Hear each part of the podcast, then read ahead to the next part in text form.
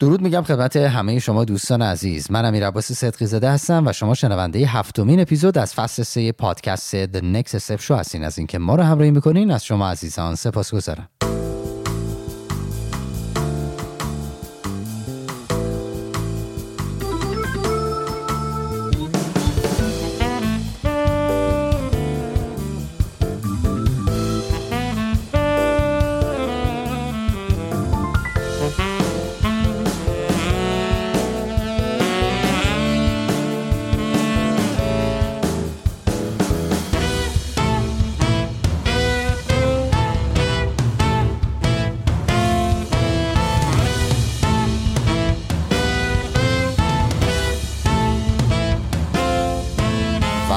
توضیحاتی درباره این اپیزود.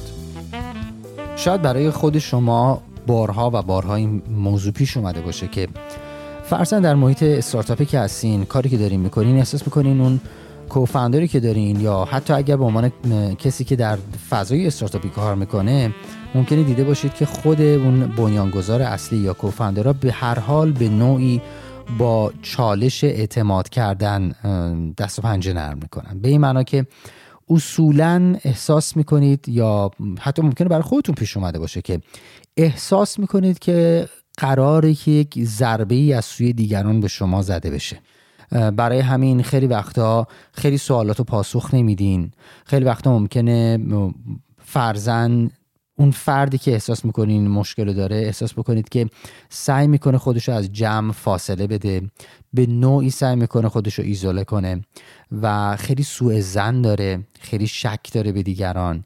هیچ مدرک و هیچ دلیلی رو نمیپذیره و به این راحتی هم هر مدرکی رو دریافت نمی‌کنه و همیشه یک نقصی یه شکی یک سوء زنی وجود داره که انگار این آدم باید کشفش کنه و انگار واقعا در ذهن و روان این آدمی هستش که دیگران می‌خوان به من به هر شکلی آسیب بزنن. یعنی اگرم کسی به من نزدیک میشه قرار یه چیزی رو از من بکنه قرار یه چیزی رو از من به دست بیاره.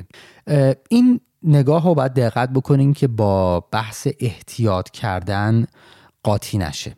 خیلی وقتا هستش که ما یک موضوعی رو میان برامون مطرح می‌کنن به خصوص تو فضای استارتاپ این طبیعیه.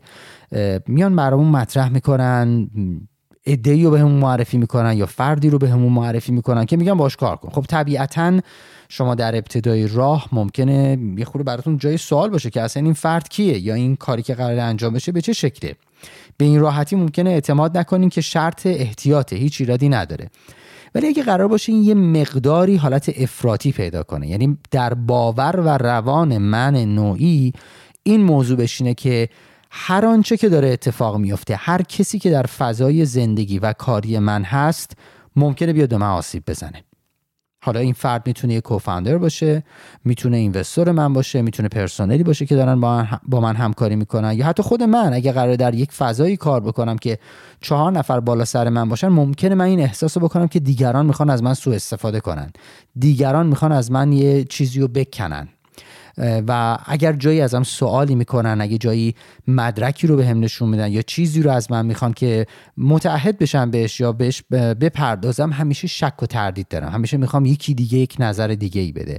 من تعمدن دارن سعی می‌کنم مثال های مختلف و کلمات و ادبیات مختلف رو به کار ببرم چون این طیف وسیعی رو داره. خیلی وقتا تو گفتگو با آدمایی که این گرفتاری رو دارن وقتی که صحبت می‌کنی یک اصطلاحی رو به کار می‌برن. میگن که دنیا جای ناامنیه و اگه تو ضربه نزنی بهت ضربه می‌زنن. پس همیشه باید آماده باشی که طرفت نتونه تو رو غافلگیر کنه. تو باید اون رو غافلگیر کنی و اصطلاحات و داستانهایی از این قبیل. اگر این موضوع به صورت افراطی وجود داره یعنی در هر شرایطی یک فرد ممکنه این قصه رو داشته باشه که آدمهای دور من ممکنه به من آسیب بزنند. ممکنه به من ضربه ای بزنن حالا خیانت کنن یا یه کاریو بکنن که خارج از تصور و اون ایدئال باشه و به من ضربه بخوره و از من سوء استفاده بشه این دوستان متاسفانه درگیر طرحواره بیاعتمادی هستن. طرحواره بیاعتمادی یا حالا بدرفتاری لایه های بسیار متنوعی داره. و باید خیلی مراقب بود. همونطور که در اول صحبتام اشاره کردم خیلی باید حواسمون باشه که این موضوع با بحث احتیاط کردن قاطی نشه. ولی اگه قرار باشه این احتیاط بیش از حد باشه که به جایی برسه که در حقیقت آدما هی به هم شک بکنن یا یک فردی بخواد به همه شک بکنه خب نه دیگه این دیگه بحث احتیاط نیست بحث بیماریه بحث گرفتاریه. بحثی که ما باید خیلی سریع به یک مشاور مراجعه کنیم و ازش کمک بگیریم. اپیزود امروز ما اختصاص داره به این موضوع. این موضوع خیلی زیاده بین کارآفرینا به خصوص وقتی که در ابتدای راه هستن وقتی مثلا بهشون میگن بیاین ایدهتون رو مثلا به یک فردی یا به یک گروهی بگین همشون میترسن او اگه ایده ما رو به دوزن چی میشه؟ ببینین بازم تاکید می‌کنم. احتیاط کردن یک موضوعه اینکه آدم بخواد به همه بدگمان باشه و شک و تردید داشته باشه بدفکری داشته باشه اون یه بحث دیگه است. اگه مدلتون جوریه که به همه شک و تردید دارین و نمی‌تونین به این راحتی اعتماد بکنید خب این نشون میده که جای کار ایراد داره و بهتره که با یک متخصص صحبت بشه. مهمان برنامه ما آقای دکتر علی میراقایی امروز درباره این موضوع می‌خوان صحبت کنن و به ما بگن که این طلب از کجا میاد ریشه هاش از کجاست و چقدر بار سنگینی رو می‌تونه روی شونه ما در ارتباطات نزدیکمون ارتباطات عاطفی بحث ارتباطات کاری و به خصوص و به خصوص و به خصوص موضوعات مربوط به همکاری و بحث سرمایه گذار و مواردی که حالا به نوعی به business ربط داره به چه شکل می‌تونه به اینا آسیب برسونه. مثل همیشه از اینکه با ما همراه هستین ازتون تشکر می‌کنم. بریم که به این اپیزود گوش بدیم. ما رو فراموش نکنید که به دیگران معرفی کنین و حتما برای ما کامنت بذارین و دیدگاهتون رو با ما به اشتراک بگذارید. بریم که بشنویم. مرسی.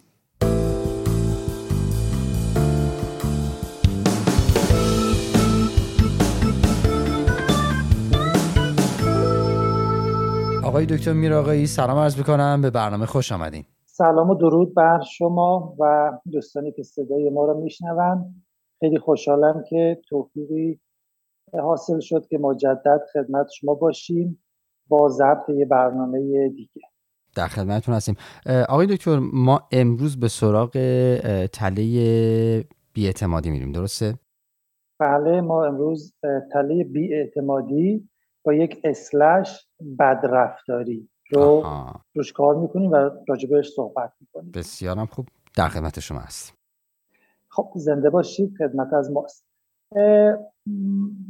قبل از اینی که بپردازم به تله بیاعتمادی بدرفتاری یه چند تا نکته از تله رها شدگی تو جلسه قبل به دلیل کسرت همچین رفتارهایی که ما تو آدم ها می‌بینیم بعدم نیومدی اشاره به این رفتارها بکنم.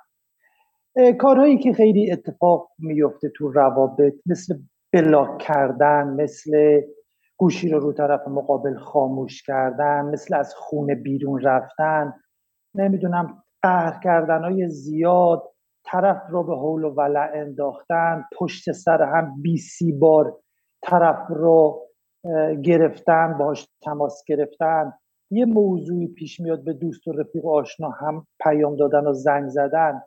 همه این رفتارها می‌تونه نشان از تله رها شدگی باشه. این رو من توضیح دادم چون خیلی همچین چیزهایی اتفاق میفته شاید تو رابطه ها آدما بد نیست بدونن همچین رفتارهایی نشان از چه چیزی می‌تونه داشته باشه. تا اینکه کمک کنن کنار بیان با این مسئله مراجعه کنن به متخصص برای حل و فصلش. و اگه ندونیم این مشکل چیه قاعدتا ممکنه برخورد نامناسبی باهاش داشته باشیم. این نکته مهمی بود که خواستم قبل از پرداختن به طلبی اعتمادی عرض کرده باشم. و اما قبل از اینکه بپردازیم سوالی نیست نخی قربان نخی خیلی هم عالی خیلی هم متشکرم. زنده باشید. و اما قبل از اینی که بپردازم به تله بیاعتمادی بعد رفتاری می‌خوام یه مقدمه کوتاهی راجع به ذهن و مغز بگم و ارتباطاش ارتباطاتش با پیشایندها و پیشامده های منفی ببینید امروز علم روانشناسی نشون داده که متاسفانه 80 درصد 70 80 درصد از فضای افکارمون در بردارنده یک بار منفی هست. یعنی اگه ما یه جایی بشینیم و کار خاصی انجام ندیم و اگه بتونیم یه موقعیت فرضی رو تصور کنیم یه آدم یه جا نشسته و به کار خاصی مشغول نیست ذهن یه قصه گو قهاره شروع می‌کنه قصه هایی رو گفتن اون هم از جنس منفی و از جنس افکار منفی. این رو تو جلسات قبل توضیح دادم که به واسطه ارزش تکاملی توجه به رویدادها و پیشامدهای منفی بوده که به ما کمک کرده یه روزی که بقا پیدا بکنیم و تکامل پیدا بکنیم ببینید اگه تو آزمایش ها نشون دادن که اگر بیایم به کسایی که یه تصویری رو می‌بینن یه تصویری رو ارائه بدیم که اون تصویر صرفا یک دو جفت چشم باشه. همین فقط چشم. حالا اون چشم هم می‌تونه یک خط خیلی ساده باشه که با یه کسی با خودکار اونا کشیده یا با مداد. و یه جفت چشم تصویر صورتی رو پرزنت می‌کنه یا نمایندگی می‌کنه که خوشحاله و یک جفت چشم مال صورتیه که خشم داره یا یک هیجان منفی رو تجربه می‌کنه. اگه ما این تصاویر رو تو کمتر از دو صدم ثانیه به اون فردی که این تصاویر رو میده ارائه بدیم ببینید دقت کنید میگم کمتر از دو صدم ثانیه. یعنی هیچ آگاهی از اون عکس ها وجود نداره. طرف این عکس ها رو این چشما رو ببینه روشون تمرکز کنه راجبشون تعمل بکنه. موقعی که تصاویر چشمهایی که هیجانات منفی را می‌بینیم کمتر از دو صدم ثانیه یک عالم واکنش های عجیب و غریب و پیچیده تو درون ما اتفاق میفته ضربان قلبمون بیشتر میشه دمای بدنمون میره بالا های استرزای بیشتری تو خونمون آزاد میشه. بخشای وسیعی تری از مغزمون فعال میشه. حتی تو معدهمون ممکن اتفاقاتی بیفته تو قدرت فوق کلیویمون ممکن اتفاقاتی بیفته. ولی زمانی که ما یک تصویر را می‌بینیم که یک چهره شاد را نشون میده آنچنان که باید تو درون ما از لحاظ بیولوژیک پاسخهای آنچنانی داده نمیشه. این داره به ما میگه که ساختار بیولوژیک ما و مغز ما بسیار در برابر محرک های منفی بیشتر آمادگی داره که واکنش نشون بده. توی مطالعه دیگه یا تو آزمایش دیگه چهره خشمگین میان جمعیتی با چهره های شاد خیلی زودتر شناسایی میشه. در مقایسه با یه چهره شاد توی جمعیت خشمگین. یعنی مغز خیلی به ابزارهایی مجهزه که همچین علائمی رو خیلی زودتر دیتکت کنه و متوجه همچین چیزهایی بشه. بنابراین تو مغز ما سازوکارهایی تعبیه شده که همیشه اولویت با جنبه های منفی و اخبار بده و متاسفانه هیچ سازوکار معادلی برای شناسایی اخبار خوب تو مغز پیدا نشده. یعنی اون وسعتی که مغز درگیر پاسخ به پیشایندها یا تصاویر منفی میشه به اون اندازه مغز در برابر اتفاقات خوب از خودش واکنش نشون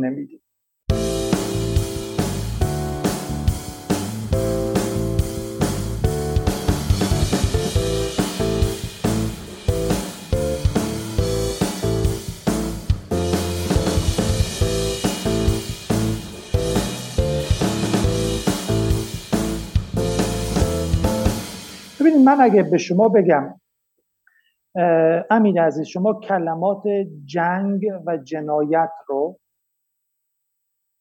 بشنو. همین الان این رو گفتم. اگه ابزارهای دقیقی باشه که پاسخهای بیولوژیک شما رو اندازه گیری کنن این پاسخ ها بسیار فراتر از زمانیه که من به شما بگم صلح و عشق. یعنی درگیری ما به چیزهای منفی همیشه بیشتره. خب اگه این چنینه و ما مستعد تأثیر پذیری از اتفاقات منفی و ناخوشایندیم پس احتمالا بسیار بهتر بتونیم درک کنیم که چرا تله بیاعتمادی بدرفتاری می‌تونه به واسطه تجارب محدود ناخوشایندی تو دوران بچگی تو وجود ما شکل بگیره. ما استعداد اینا داریم مغزمون استعداد اینا داره ساختار بیولوژیک ما استعداد اینا داره. چون که همیشه به توجه به چیزهای منفی ارزش تکاملی داشته. به ما کمک کرده بقا پیدا بکنیم. تو گذشته ما اجداد ما همیشه در معرض تهدید بودن. الان پنجاه سال صد ساله به واسطه پیشرفت علم. امید به زندگی الان مثلا توی کشوری مثل آلمان اون روز داشتم یه مقاله میخوندم هشتاد و یه ساله. حالا برای آقایان و خانم‌ها یه خورده اختلاف کوچیکی وجود داره. ولی تا 100 سال پیش تا 200 سال پیش امید به زندگی چیزی حدود 40 سال بوده. اصلا مثل مردم میمردن. بله. پس همیشه خطر در کمین بوده و همیشه میبایست این مغز مراقب این خطرها باشه و اینا رو detect کنه و توجه کنه تا پرهیز کنه از اتفاقهای بدی که متعاقب این رویدادهای منفی می‌تونست براشون به وجود بیاد. خب ما با همچین مغزی متولد میشیم. و یک چیزی که پشتش داستان تکاملی وجود داشته باشه به این راحتی تغییر نمی‌کنه و سالها بلکه هزاران سال طول می‌کشه که تغییراتی اتفاق بیفته. بنابراین ما در برابر رویدادهای منفی بسیار بیشتر آسیب پذیریم خب اگه این چنینه پدر و مادری که مراقب نباشن حواسشون نباشه و می‌تونم با جرأت بگم که رویدادهای خوشایند رویدادهای سازنده و رویدادهای مثبت را حتی ده به یک برای بچهشون فراهم نکنن اون بچه ممکنه آسیب ببینه. یعنی ده بار رویدادهای مثبت یک بار منفی. این اندازه. حالا بعضی از رویدادهای منفی اگر یک بار هم اتفاق بیفته بدون شک اون فرد به احتمال خیلی زیاد بدون شک ما نداریم تو علم مثلا مربوط علوم انسانی. اون فرد دچار تله بیاعتمادی بدرفتاری خواهد شد. اون چیزی مثل تجاوزه بله. تجاوز جنسی که متاسفانه خیلی خیلی زیاد هم اتفاق میفته و صرفا گزارش نمیشه چون بله. چون جامعه نمی‌تونه بپذیره و همراه با انگ و آبرو و چیزایی چنینی هست گزارش نمیشه. ولی ما تو محیط کارمون خیلی با همچین چیزایی مواجه میشیم. خب حالا که این پیش زمینه رو توضیح دادیم اما بگیم تالا تله بیاعتمادی بدرفتاری چی هست؟ ببینید تله بیاعتمادی بدرفتاری اگه خاطرتون باشه ما وقتی تعریف پهپاره رو یا تله رو گفتیم گفتیم مجموعی از باورها احساسات تصاویر و خاطراتن که تو دوران گذشته شکل می‌گیرن ما تو این جلسات تو این پادکست ها بیشتر یه اشاره کلی می‌تونیم بکنیم به باورها.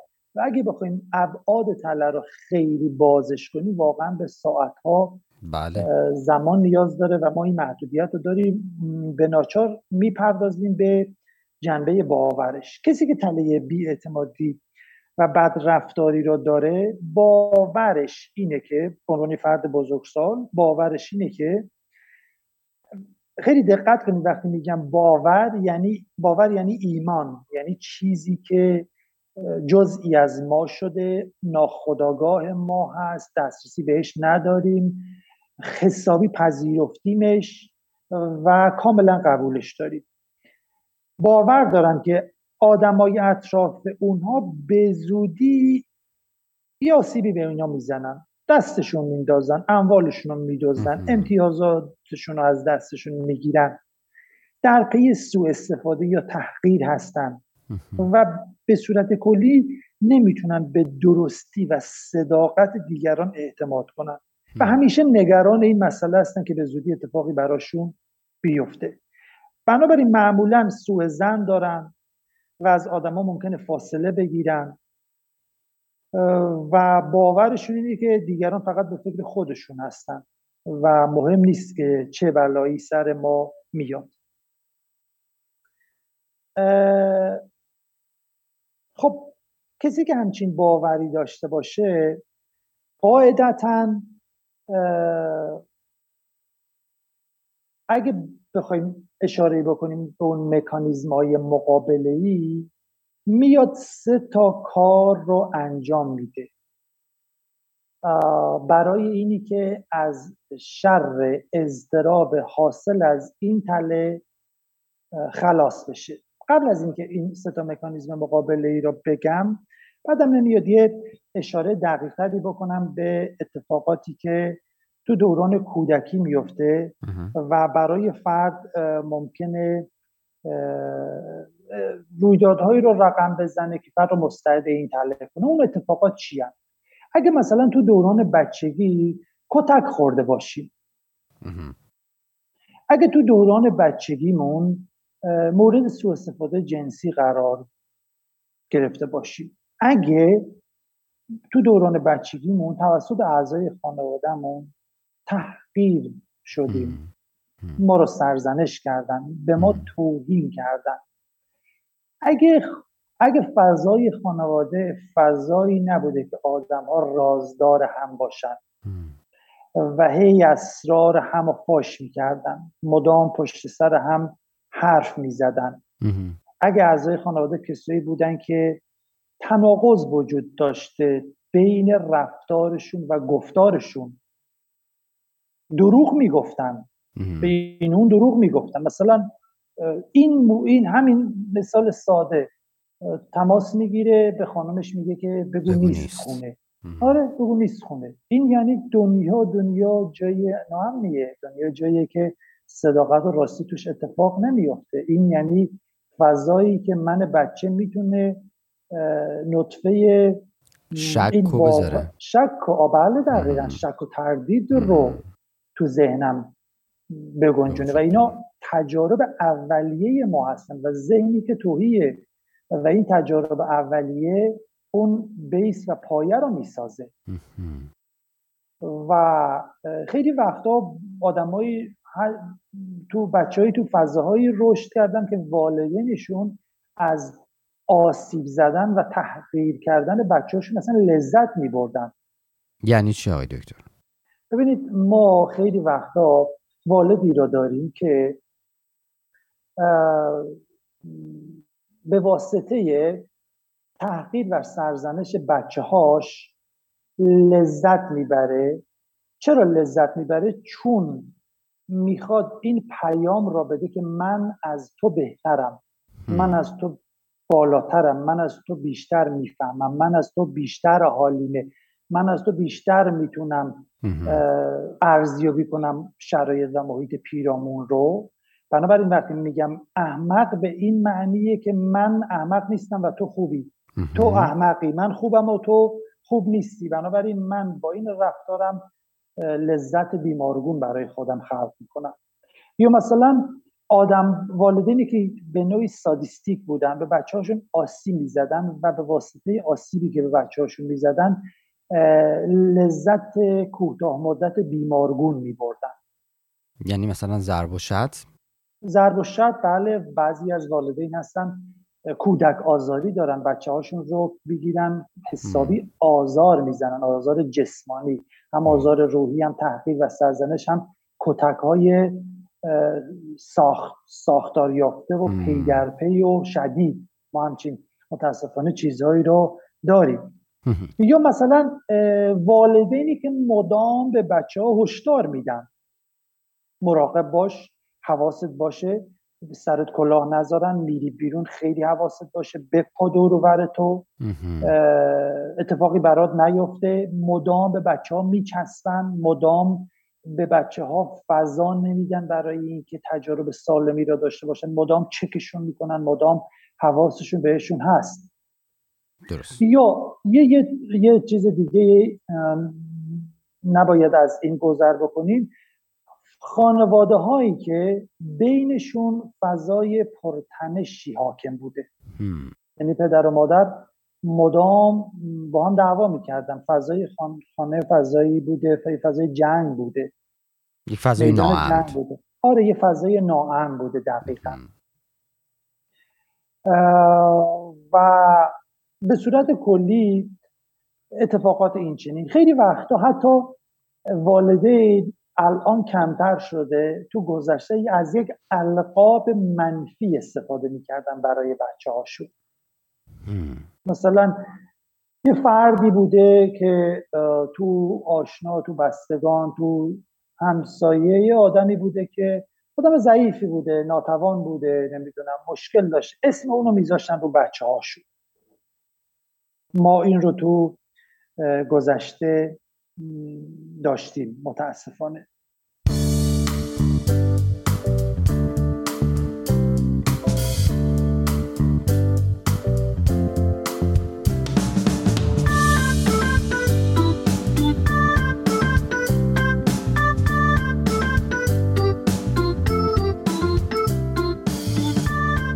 خب تا اینجا سوال چی؟ دارید امیر عزیز بپرسید والا سوال که قربونتون برم خیلی زیاده.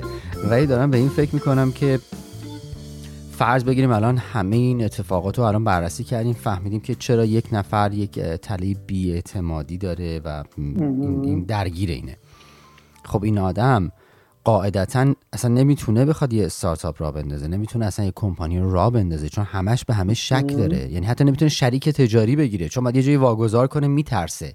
میگه نکنه داره به من خیانت می‌کنه. بعد میفته این رو اینکه حالا بخواد اونو کنترل کنه. دارم سعی می‌کنم اینا رو پیدا کنم که توی محیط business و بحث استارتاپ ها که شما باید اطمینان کنی و باید بپذیری که بپذیری که الزاما همه چیزو نمی‌دونی. بعد یه جایی واگذار کنی به یکی دیگه که بهتر از شما می‌دونه. یه همچون آدمی با یه همچون نگاهی که داره. به خصوص حالا اگر مهاجرم باشه اومده توی جامعه دیگه این تهدیدا این ترسا بیشتر شده این آدم نمی‌تونه به این راحتی رو پاش وایسه. این اتفاق براش چجوری میشه؟ هی داره این تو ذهنم میاد. قاعدتا اگه تلش رو نشناسه و راه ها و روش های مدیریتش رو بلد نباشه و به اصطلاح درمان نشه حتما یه جایی کارش به شکست منتهی خواهد شد. چون همچین تله ای الگوی ارتباطی ما با آدم ها رو می‌تونه متحول کنه. و توی فضای کاری که بی اعتمادی موج می‌زنه چطور می‌تونیم رو پلنمون برنامه ریزی هامون و کارهایی که میبایست انجام بدی متمرکز باشی. یک باری رو دوش ماست یک باری رو ذهن ماست یک فیلتری رو چشمای ماست. همه اتفاقات رو از اون زاویه می‌بینیم و از اون فیلتر رد می‌کنیم. بنابراین هر اون چیزی که تو بیرون حقیقت داره ممکنه وارونه جلوه پیدا بکنه تو ذهن ما. و تله بیاعتمادی ما می‌خواد اون فضا رو بر اساس باورش پشتش دیده بشه و بیشتر متمرکز میشه میگرده میگرده میگرده پایش می‌کنه چیزهایی رو ببینه که باورش ثابت بشه درسته. و پیدا می‌کنه چون بله. برای درستترین فکر تو دنیا به اندازه کافی شواهد مخالف وجود داره درسته. خب آقای دکتر ببینید تقریبا به خصوص حالا در فرهنگ ایرانی متاسفانه باید بگم در فرهنگ ایرانی این همه این به قول معروف کوکتلی که شما معرفی کردین وجود داره. بعضی حالا تحقیر شدن بعضی به خصوص خانواده های پر جمعیت ممکنه جایی مقایسه شده باشن بعد به واسطه اون یه اسمی لیبری چیزی بهشون خورده باشه. می‌دونین همه اینا به خصوص میگم در فرهنگ ایرانی خیلی زیاد بوده و متاسفانه بله. هست بعضن و هر خانواده که یه مقداری سطح فرهنگی شاید تحصیلات اونقدی ندارن اونقدر مطالعه ندارن شاید از ضرب و شتم به عنوان یک وسیله برای مثلا تربیت کودکشون هم دارن استفاده می‌کنن. با تحقیر کردن با توهین کردن این کارم می‌کنن. خب حالا این قضیه هست. الان به بعد باید چیکار کنیم؟ طرف یک scientist ه طرف یه آدم خیلی خوبی می‌خواد باشه تو حوزه business و کسب و کارش. فرصت های خوبی هم داره ولی گیر این قضیه است. از حالا بعد باید چیکار کنه؟ می‌دونی چیه؟ مسئله اینجاست که خیلی از آدما نمی‌دونن که همچین گیری دارن.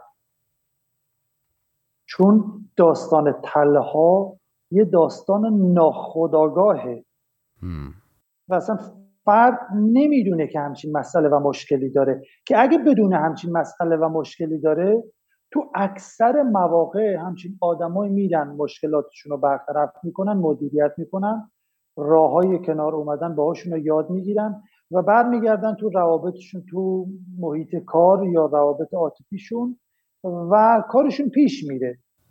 منتها مسئله اینجاست که خیلی درصد عمده ای از آدم ها بیشتر از بیشتر آدم ها نمی‌دونن که همچین تله دارن. مثلا ما تو کارمون طرف مقابل میاد مراجع ما بیمار ما میاد و راجع به وسواسش صحبت می‌کنه. تو ارزیابی هامون متوجه میشیم که بله بیاعتمادی زیادی هم داره و خودش خیلی ازش آگاه نیست و این بیاعتمادی خیلی جاها براش مشکل درست کرده. و باورش اینه که دنیا جای ناامنیه. نه اینی که من یک باور اشتباه دارم. ببینید اینا دوتا مقوله متفاوتن.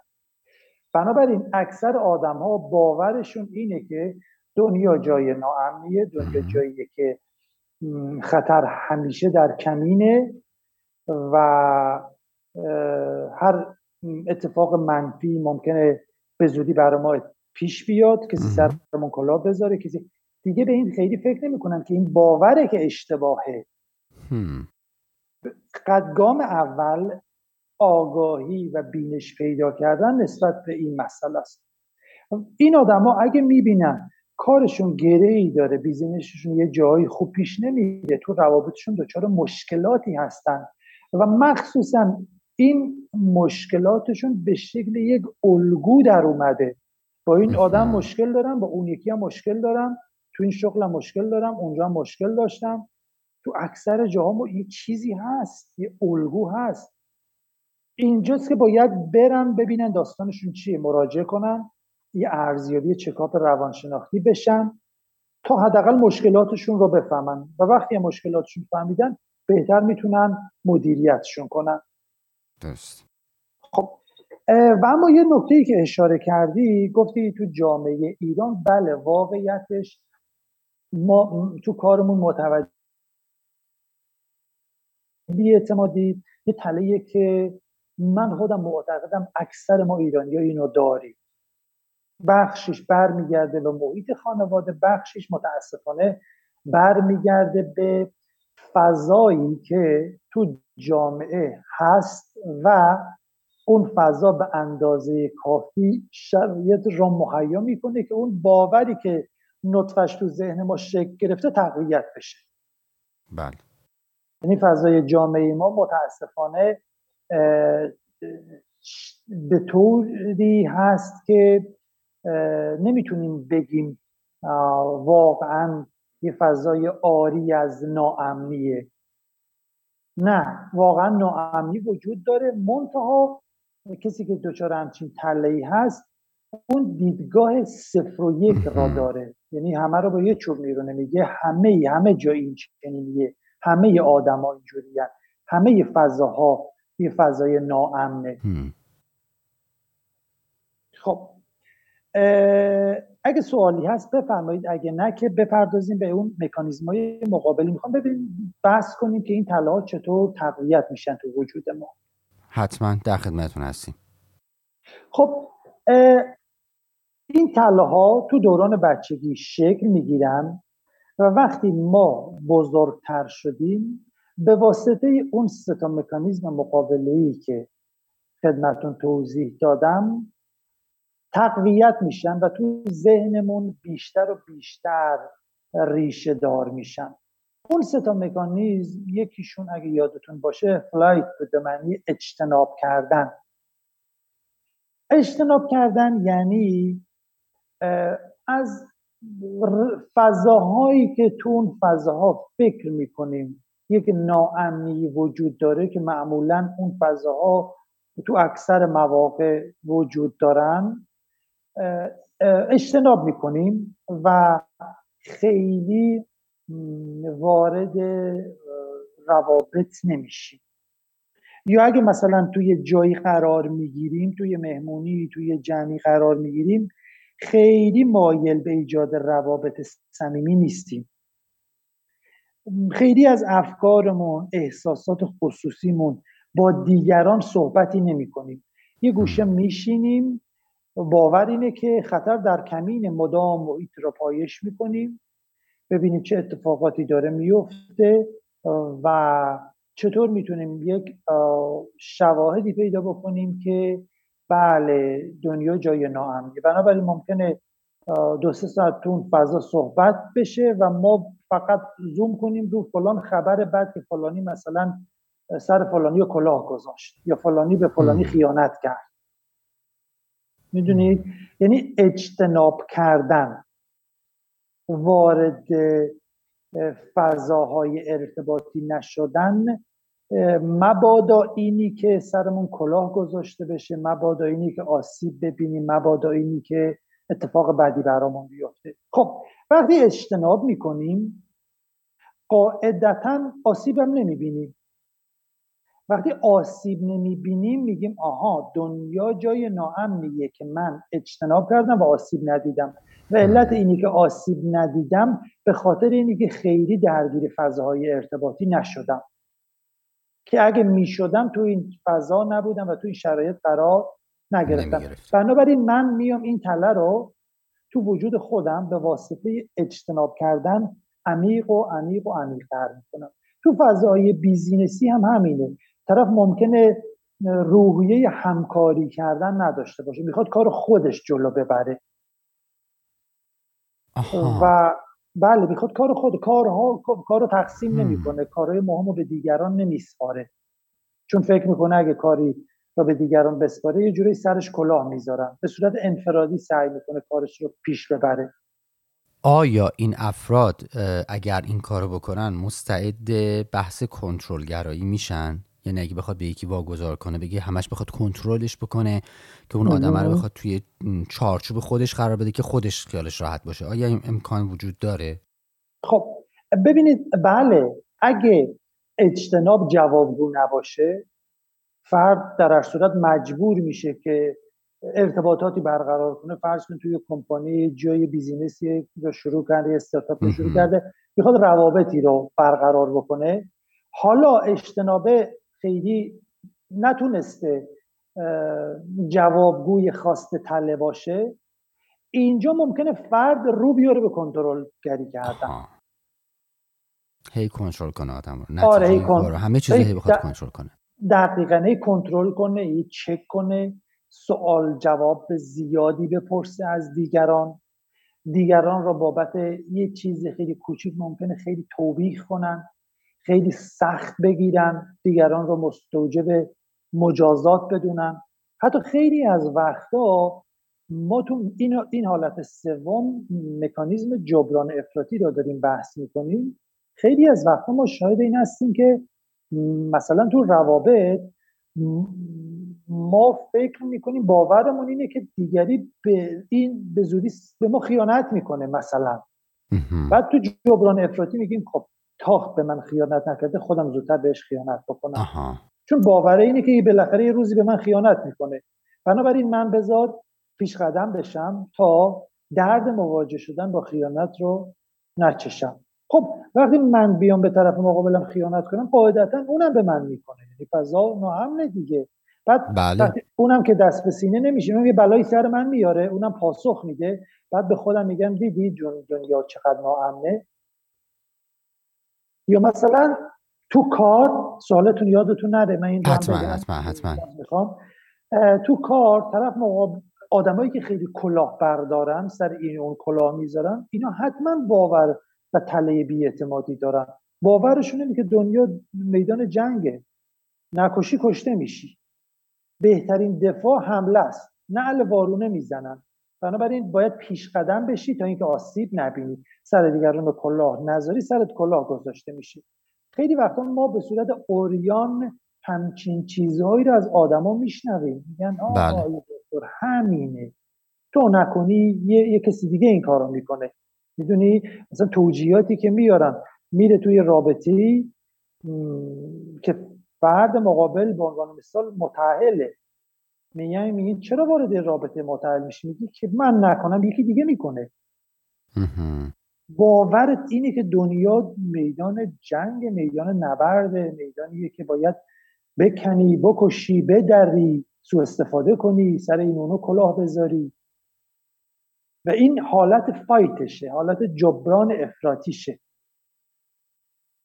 و خیلی وقتا اگه این تله مچ بشه با یه بیماری به نام مثلا شخصیت ضد اجتماعی یا شخصیتی که سایکوپده که این آدم آدمایی که خیلی هم وجدانی ندارن و خیلی هم دچار احساس گناه و عذاب وجدان نمیشن ناراحت نمیشن. خیلی آسیبای جدی به دیگران می‌زنن و یه آبم روش می‌خورن. بدون کوچکتری ناراحتی. مثل نارسیستا؟ مثل نار نمی‌تونیم بگیم نارسیستا. نه نارسیستا ممکنه آسیب بزنن خودشیفتگی داشته باشن بعدش کمی دچار از وجدان بشن. ولی من دارم راجع به چیزی صحبت می‌کنم که اینا عالی از اصلا نارسیس به عنوان مثلا سر آدم رو نمی‌بره.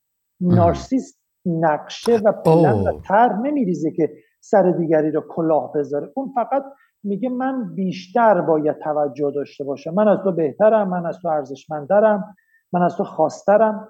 ولی راجع به جبران افراطی تله بیاعتمادی موضوع سر دیگران کلاه گذاشتن موضوع آسیب زدن به دیگرانه. یعنی به آره. نوعی آگاهانه طرف این کارو می‌کنه. دقیقا. اونا رو گول می‌زنم قبل از اینکه اونا منو گول بزنن. سرش کلاه می‌ذارن قبل از اینکه سرم کلاه بذارن. بهش خیانت می‌کنم قبل از اینکه به من خیانت. خب وقتی من همچین کاری می‌کنم قاعدتا تو گام اول این باور رو تایید می‌کنم که دنیا جای ناامنیه خب اگه امن بود که من این کارا رو نمی‌کردم. بعد تو گام دوم پاسخهای متقابل رو می‌گیرم از آدمای دیگه. بعد دوباره اون باور رو تقویت می‌کنم که بله که دنیا جای ناامنی اگه جای ناامنی نبود من الان تو میدان مبارزه نبودم که دیگران هم مثلا بخوام به من پاسخ بدن. پس ببین چطور تو fight کردن تو حالتهای ضعیفش همون کنترلگری است. این کارو بکن اون کارو نکن چرا این کارو کردی؟ یا مثلا مدام تماس گرفتن چک کردن کجا بودی کجا نبودی با کی بودی؟ چرا این کارو کردی؟ تو چیزهایی که خیلی میشنویم این چرا follower ت شد؟ چرا reply کرد استوری تو؟ چرا نمی‌دونم چی شد؟ اینا همهشون اگه به شکل الگو باشن همیشه یه چیزی پشتشونه اصلا تله یعنی الگو. یعنی چیزی که مدام تکرار میشه. درسته. آقای دکتر الان یه سوالی برام پیش اومد. اینی که شما برگشتین گفتین مثلا مدام چک می‌کنن. خب ما ممکنه تو کار کسی رو داشته باشیم مثلا یه فاوندری باشه که فرض بگیریم. من چون هی برمیگردونم روی اون موضوع بحثه کارآفرینی می‌خوام ارتباطش رو بله. برای خودم و برای حتی برای شنونده ها ببینیم که کجا این نقش این بازی کجا داره عوض میشه و به چه شکل خودش رو نشون میده. خب کسی که این فرزن این تله رو داره میاد یه جایی مجبور کار دیگه واگذار کنه. بله. چون خودش توانایی نداره و نمی‌تونه اون کار رو انجام بده پس باید به یکی دیگه بگه که این کارو بکنه. قاعدتا این آدم سراغ آدم قوی تر از خودش نمیره. چون میترسه ازش. می‌دونه که اگه آدم قوی تر از خودش رو بیاره این احتمال وجود داره که اون بهتر از این کار کنه و چون تله بی, اعتمادی داره با خودش فکر می‌کنه که خب اگر من این کارو به این بسپارم این کارو برمیداره میره. خیلی خیلی بله. شده. این گفتگو رو من بارها شنیدم. که مثلا میگن کاملا کاملا که مثلا میگن فلانی رو توی تیم نیارین ولی به عنوان مثلا ادوایزر کنار داشته باشین یا به عنوان یه, منت... به عنوان یه مشاور داشته باشین. و وقتی مثلا میگم چرا نمیارین میگن اون خیلی روابط قوی داره و خیلی بلده. و اگه بیاد ما نمی‌تونیم کنترلی روش داشته باشیم. می‌تونه پروژه رو تیک اوور کنه بره. و خب اینا همه به نظر من همون طلبی اعتمادی است.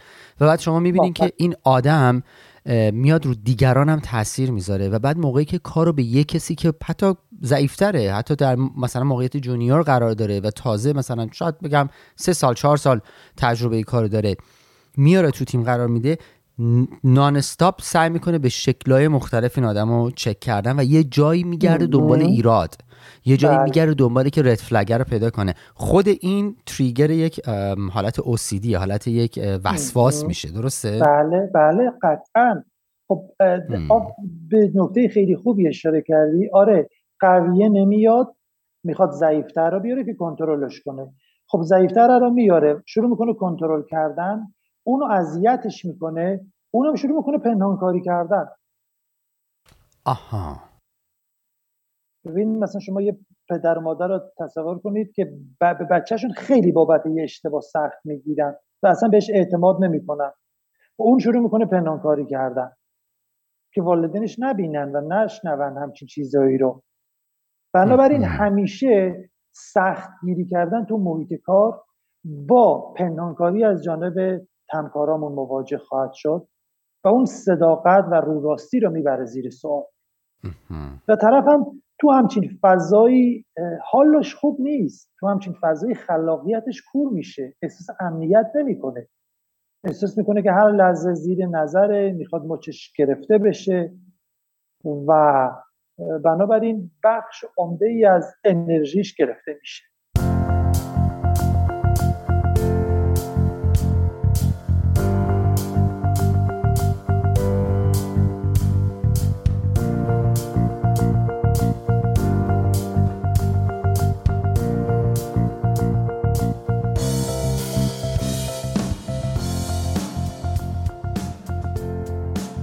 بسیار عالی. دوستان عزیزی که این برنامه رو میشنوین اگر احساس کردین توی گفتگویی که با آقای دکتر داشتیم مثالایی که زده شد یه جایی حالتون بد شد. احساس کردین که حتی تغییر دما تو بدنتون داشتین و حالا تو ذهنتون یه تشویشی شکل گرفته دارین توجیه می‌کنین یه چیزی رو یا دارین یه لیبلی رو به یه کسی می‌زنین. دوستان باید به مشاور مراجعه کنین و حتما بگین که همچون برنامه رو شنیدین و این اتفاقات تو بدنتون افتاد. اینا علامته. اینا یه چیزیه که داره بدن شما الان داره با اون چیزی که در درونتون هست اون موتوری که در درونتون هست داره ارتباط برقرار می‌کنه و داره به شما پیام میده که یه جایی کار میلنگه. این گفتگوی تریگریه برای اون تلهه. حتما باید به یک مشاور مراجعه بکنین و ازش کمک بخواین. وگرنه مطمئن باشین شمایی که چون برنامه ما برای استارتاپ هاست ولی واقعیت اینه که اسم بازی عوض میشه. اسم بازی یه جای استارتاپ یه جای relationship یه جایی نمی‌دونم تربیت یه جایی خرید یه ماشینه هر جایی می‌تونه اسم این بازی عوض شه. ولی اون بازیگر اصلی این تله هست. اگه هر جایی اینو دارین حس می‌کنین من به شما قول میدم. investor بد میارین تو کارتون شریک بد میارین تو کارتون پرسنل بد میارین تو کارتون. قطعا به شما قول میدم 18 ماه رد, رد نمی‌کنین. یعنی نمی‌تونین حتی به series A تون برسین. شما قطعا زمین می‌خورین. حتما باید با مشاور صحبت کنین و راهنمایی بگیرین. ببخشید آقای دکتر من مجبور شدم اینو برای دوستان بگم. چون تمام هدف ما اینه که توی این 18 ماه اول که تیم میاد بسته میشه که به خودشون رو به اینوستور برسونن روی این نکات کار بکنن. چون قطعا بعد از اینکه پول بیاد تو مجموعه کسی وقت نداره بخواد تازه روی اینا کار بکنه. خیلی حجم فشار زیاده و می‌تونه اذیتشون کنه. در خدمتتون هستیم. قطعا. حالا راجع به اینی که چطور یه جلسه سازماندهی بشه و چطور عمل کرد داشته باشیم وقتی مواجه میشیم با یه اینوستور حتما ما تو تله انزوای اجتماعی صحبت خواهیم کرد. حتما حتما. و چطور یک اینوستور رو جذب بکنیم و چطور خودمون رو پرزنت کنیم که به ما اعتماد بکنه فوق العاده مسئله مهمیه. من اینجا یادداشت می‌کنم که راجبش حرف بزنیم. شما هم یادآوری بکنید. حتما آقای دکتر. در ضمن آره. یه بارم با هم صحبت کردیم که یه کارگاهی رو قرار هست شما راه اندازی بکنین که برای اینوستورها و برای آنترپرنرها هست کارآفرین ها هست که میایم روی این تله ها و گرفتاریاشون کمک می‌کنین شما کار بکنیم که بتونن تو کسب و کار و بحثه سرمایه گذاری خیلی راحت تر باشن. حتما باید روی این موضوع هم کار کنیم چون خیلی از دوستان هستن واقعا اینو احتیاج دارن. بله ما همچین برنامه ای داریم. و سعی می‌کنیم کارگاه رو طراحی کنیم که گروه های همگن که مشکلات بله. مشابه دارن تو اون گروه ها شرکت کنن آموزش هایی رو ببینن مسائلشون رو بشناسن نکات درمانی رو یاد بگیرن تجاربشون رو با همدیگه شیر کنن و به همدیگه کمک کنن خیلی وقتا و اما اون نکته ای که بهش اشاره کردی احساس اگه چیزی تو درونتون رو تجربه کردید که مسئله ناخوشاینده این یگان راه آگاه شدن از مشکلات درونمونه. یعنی چیزی غیر از این نیست. ما زمانی می‌تونیم بفهمیم چه چیزی تو درونمون هست و ما رو دچار مشکلاتی کرده که از احساس برآمده از اون کامپلکسی که تو وجودمون هست آگاه بشیم. از اون گره از اون عقده از اون تله. روی کرده مختلف اسمای متفاوتی می‌ذارن روش اینا همشون احساسات منفی رو تولید می‌کنن که پشتش یک عالم تغییرات فیزیولوژیک فعال شدن باورهاست فعال شدن بخشای خاصی از مغز ما از همه اونا بیخبریم. از چیزی که خبر داریم اینه که ما الان یک دلشوره داریم یه هیجان منفی داریم یه احساس داریم. از این آگاهی میشیم. و یه نکته هم که بگم خیلی جالب خواهد شد برای دوستان فرق احساس و هیجان رو بدونن.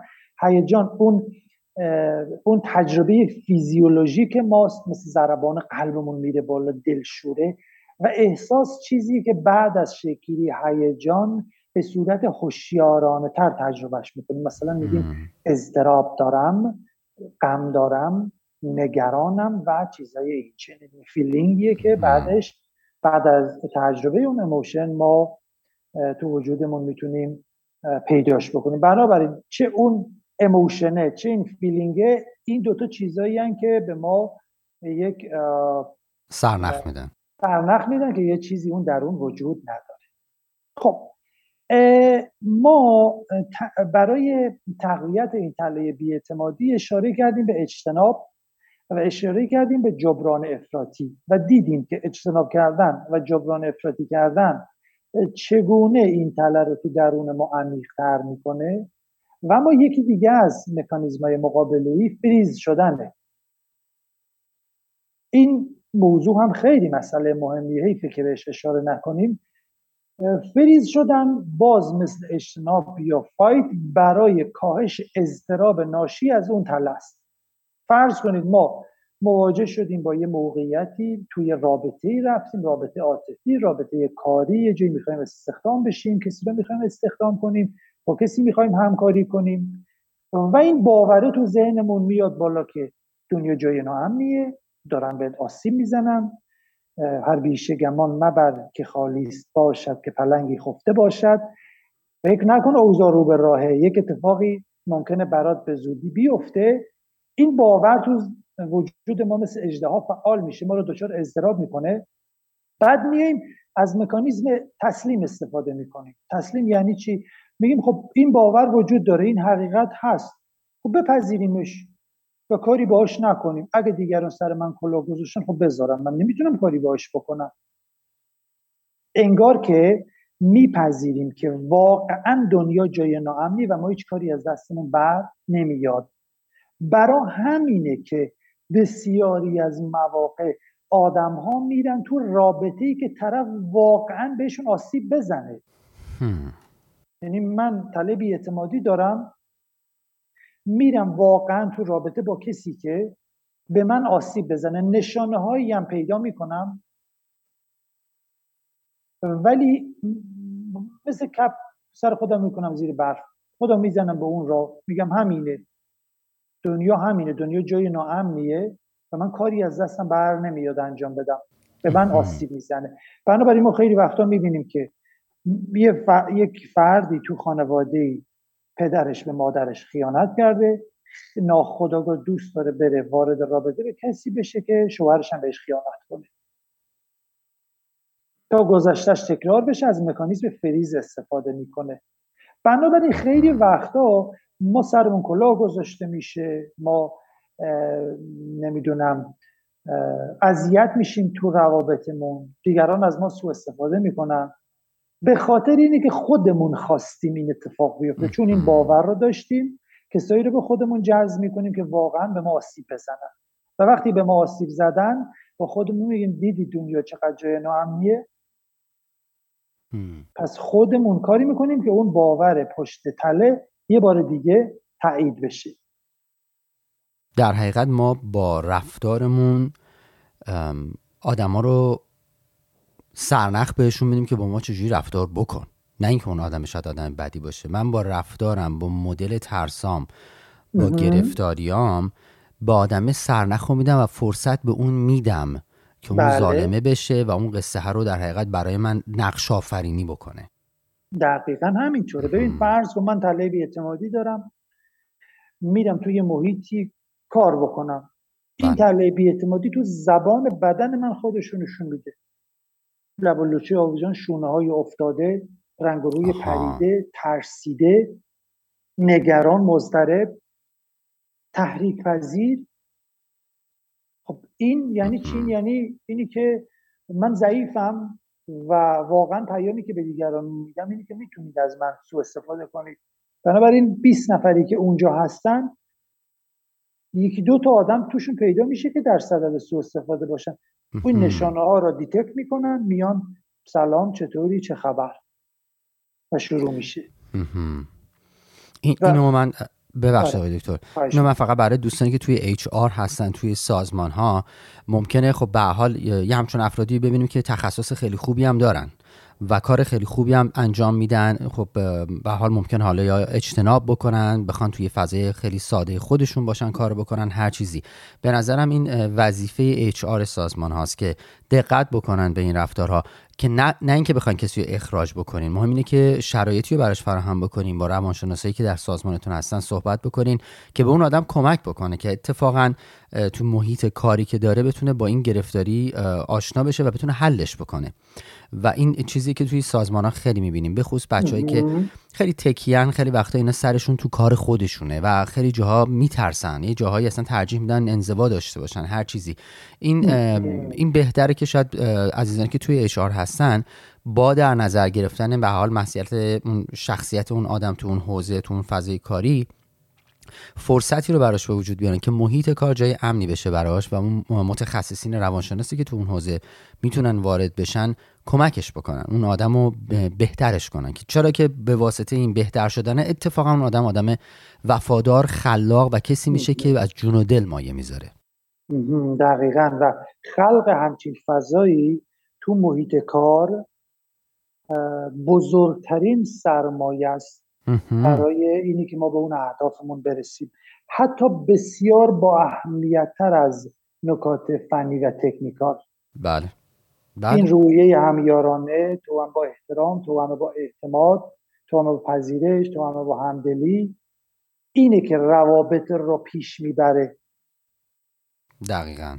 بله. دقیقا. حالا هر رابطه‌ای باشه زن و شوهر باشن محیط کار بیزینس و چیزهای اینچنینی.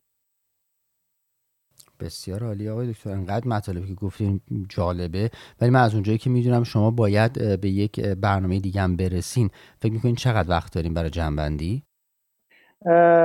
اگه اجازه بدید من فکر می‌کنم آره نکات مهم را گفتیم. به اندازه ای که ذهن مخاطبین عزیزمون رو در واقع مواجه کنه با سوالاتی که اون پاسخ به اون سوالات بهشون خیلی کمک می‌کنه. این نکات مهم رو گفتیم. اگه البته سوالی چیزی هست بفرمایید من در خدمتتون خواهم. خیلی ممنون. دیگه من به نظرم خیلی کافی بود. فقط دوستانی که برنامه رو میشنون اینو در نظر داشته باشین. من سعی می‌کنم هر از گاه اینو یادآوری بکنم. قرار نیست با شنیدن این پادکست با شرکت کردن توی کارگاه با کتاب خوندن ما تراپیست خودمون بشیم. قراره که ما بفهمیم که یه چیزی رو نمی‌فهمیم. قراره که بفهمیم و یاد بگیریم که الزاما همه چیز رو نمی‌دونیم ولی یه چیزایی تو وجودمون هست. و بعد بریم سراغ یه متخصص بگیم که کمک ما بکن. برنامه ما برای آنترپرنر هاست به خصوص عزیزان مهاجری که مهاجرت کردن و دارن وارد فضای کسب و کار و در حقیقت راه اندازی استارتاپ میشن. حالا یا قرار توی استارتاپ کار کنن یا استارتاپ خودشون رو بندازن. تریگرهای شما محرک های شما به مراتب قوی تر از اون کسی که توی کشور سرزمین خودشه. شما ترس های چند گونه رو تجربه می‌کنید همه اینا می‌تونه باعث بشه که یه رفتار یه باور یه چیزی توی شما شکل بگیری که تا الان هم نبوده. شما مقصر نیستی. چون محیط عوض شده چون فضا عوض شده طبیعتا حساسیت های شما بیشتر شده طبیعتا ناامنی های شما هم بیشتر میشه. الان بهترین فرصته. اگه چیزی رو تو خودتون می‌بینین چون باید همکاری بکنین توی استارتاپ باید مسئولیت به عهده بگیرین باید بتونین تصمیم گیری بکنین و تصمیم سازی بکنین. باید تفاوت قائل بشین. بین زمانی که منطق شما حالت احساسی پیدا کرده و واکنشگراست یا زمانی که شما خیلی خیلی چهارچوبا رو دارین میرین جلو و هیچ چیزی رو در حقیقت احساس شما بیش از حد دیگه منطقی میشه. اینا اوور کردن اینا چیزی که شما باید برین پیش مشاور. کمک بگیرین. هیچ جراحی نمی‌تونه مغز خودش رو جراحی کنه. باید بره پیش متخصص. بگه لطفا من گرفتاری رو حداقل دارم. توی رابطم شک دارم. ترس دارم. نمی‌تونم اطمینان کنم.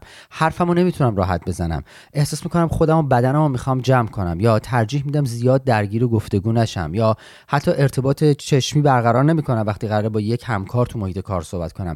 ترس دارم که خودم رو بیان کنم. یا سعی می‌کنم از این مکانیزم استفاده کنم که خودم رو شبیه اونا کنم. اینا همه علامته که شما باید بری پیش متخصص و بهترین زمان دقیقا زمانی که شما حالت خوب نیست. احساس می‌کنی یه چیزی یه جایی یه جوریه. با شنیدن این حرفا احساس ناامنی می‌کنی یا احساس می‌کنی یه چیزی داره تکون می‌خوره. باید برین پیش مشاور. اینوستوری که سمارت باشه با دو تا سوال تو جمع از شما بلا فاصله موچتون رو می‌گیره. و اینوستوری هم که یه خورده بخواد اذیتتون بکنه از این قضیه نهایت سوء استفاده رو می‌کنه. بله، یعنی میاد تو business تون مچتون رو می‌گیره روتون سوار میشه با دو تا سوال کردن این حس رو به شما میده که شما نمی‌دونی شما وابسته به من باید باشی. سهم بیشتری ازت می‌گیره وارد board room ت میشه به راحتی دوتا seat می‌گیره و خیلی راحت می‌تونه شما رو از کار برکنار کنه. در همین Silicon Valley بارها و بارها و بارها شاهد این قضیه بودیم و این یه loop بیماره. شما رو می‌بره وقت توی فضایی که خیلی aggressive برخورد کنی دفعه بعد خیلی خشن برخورد می‌کنی تحقیر می‌خوای بکنی تیم تو برای اینکه نشون بدی که من اتفاقا آدم قویم و این اصلا یه loop بیمارگونه است. باید بله. بریم پیش متخصص. درسته. یه نکاتی رو من اضافه کنم به توضیحات زیبا و جذابتون. امیر عزیز اونم اینه که متاسفانه حدود 60 70 درصد از آقایون دوچار توهم دانایی هستن. بله. و فکر می‌کنن که خودشون بهتر از دیگران می‌تونن مسائل رو پیش ببرن و مسائل رو هندل بکنن. حالا این مسئله کمتر تو خانم هست. یه تفاوت جنسیتی خانم ها بیشتر مشاوره می‌گیرن مشورت می‌گیرن کمک می‌گیرن سوال می‌پرسن راهنمایی می‌گیرن.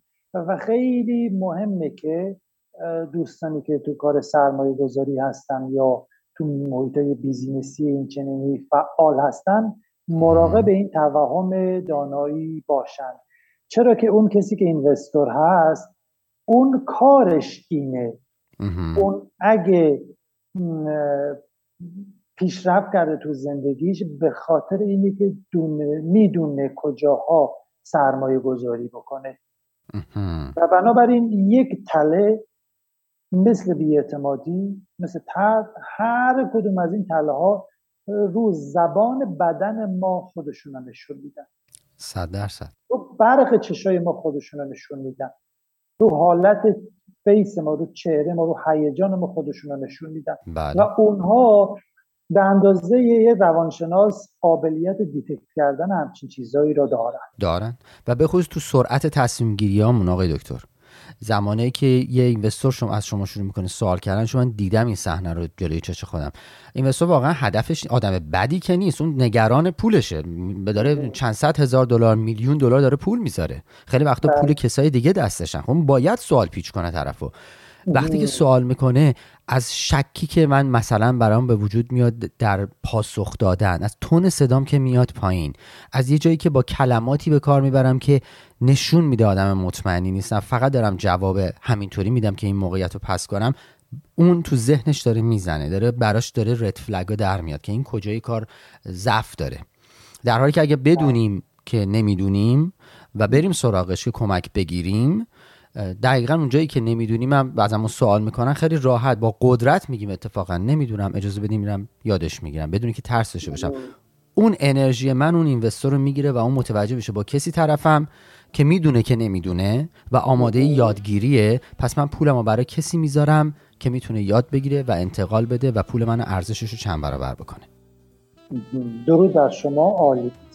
مرسی آقای دکتر ممنون از وقتی که گذاشتیم زنده باشید روز روزگار خوش و فعلا خدا خدا نگهدار و همچنین شما دوستان عزیزی که تا این لحظه ما را همراهی کردین. چنانچه سوالی دارین موضوعی هست می‌تونین به آدرس ایمیل امیر at thenextstepshow.com برای من ایمیل بزنین سوالاتتون رو مطرح کنین. ما با دکتر در میون می‌ذاریم قطعا پاسخ ها رو به شما عزیزان میدیم. از اینکه تا این لحظه ما رو همراهی کردین از شما عزیزان سپاس گذارم تا برنامه بعدی خدا نگهدار.